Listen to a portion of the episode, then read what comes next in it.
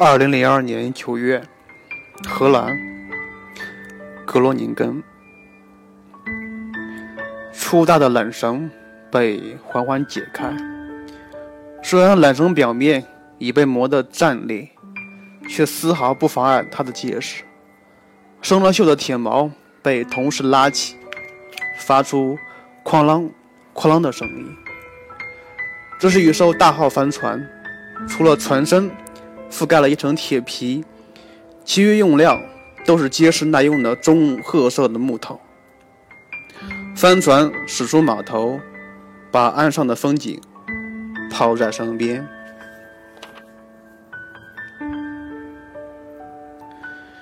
船上载着船长夫人，两条黑白纹路相同的大狗，一条叫 Hello，一条叫 Goodbye。还有十来个和我一样临时客串海员角色的游客。我们要和船长夫人生活两天，一起扬帆出海，一起看日出日落，一起感受海洋的浩瀚。帆船一路向西驶去，目的地是荷兰与英国之间的一片广阔海域。今晚。要在那里过夜，天气晴朗，只是风向不定。每个海员都有自己的分工，谁负责解帆布，谁负责拽桅杆。大家按照船长的指令，在顺风时扯起风帆，逆风时就赶紧拉下，来来回回七八次，每个人头上都沁着汗水。船行三个小时，已是黄昏时分，前后左右再也看不到一块陆地。西边的天空像一块烧红了炭，灿烂的火苗要将世界吞没一般。船长说：“已经抵达今天今晚要过夜的地方了，大家可以休息。”一些人到船舱做饭，剩下的擦干额头上的。额头上的汗水，裹紧衣服，坐在甲板上看日落。我也挤在他们中间，虽然可以互相取暖，可傍晚的海风仍让人瑟瑟发抖。一直忙碌，还没有看清船长的模样。他坐在船头，四十岁上下年纪，灰白的胡头发和胡子，红褐色面庞。他仍穿着短袖。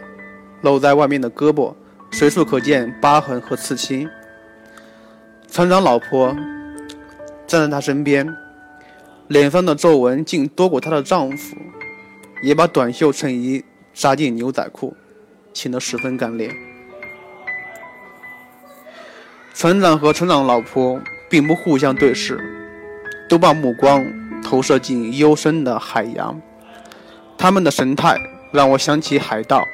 那豪气冲天的北欧海盗，拜伦有一篇著名的尸体游记，叫做《海盗生涯》。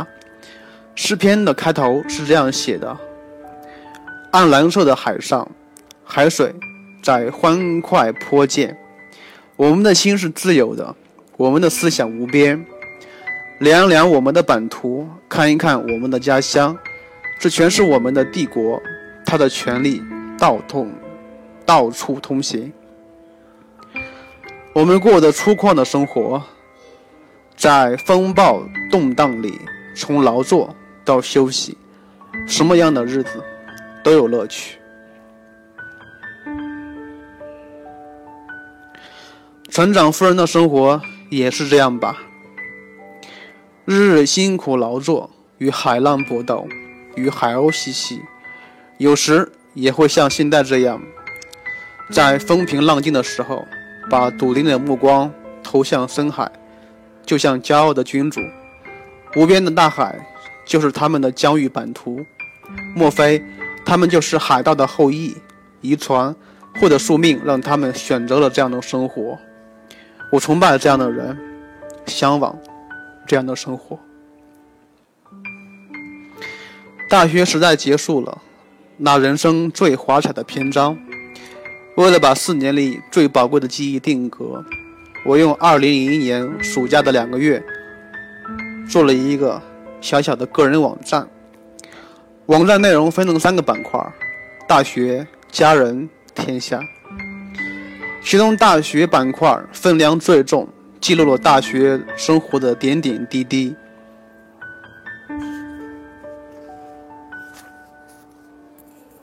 而天下部分只有大学时代的几次旅行和沿途所拍的一些风光照片、风景照片。没想到，正是这个网站成了我职业旅行生涯的起点。感谢那个暑假，那个天天宅在家里学习 Flash、Photoshop、Dreamweaver 等网页设计软件的暑假，那个把我的想法画成草图。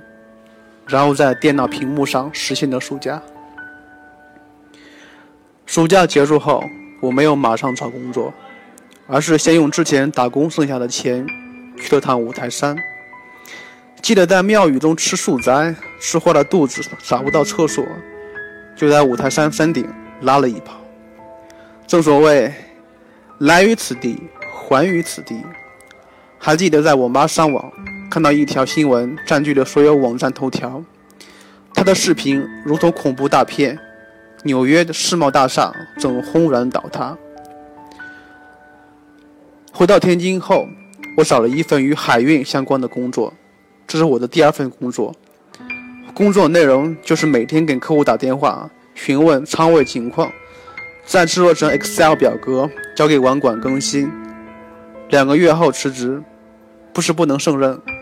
只是觉得无聊。两千零二年的春天，我一个人来北京，找到第三份工作，在一个咨询公司做物流分析师。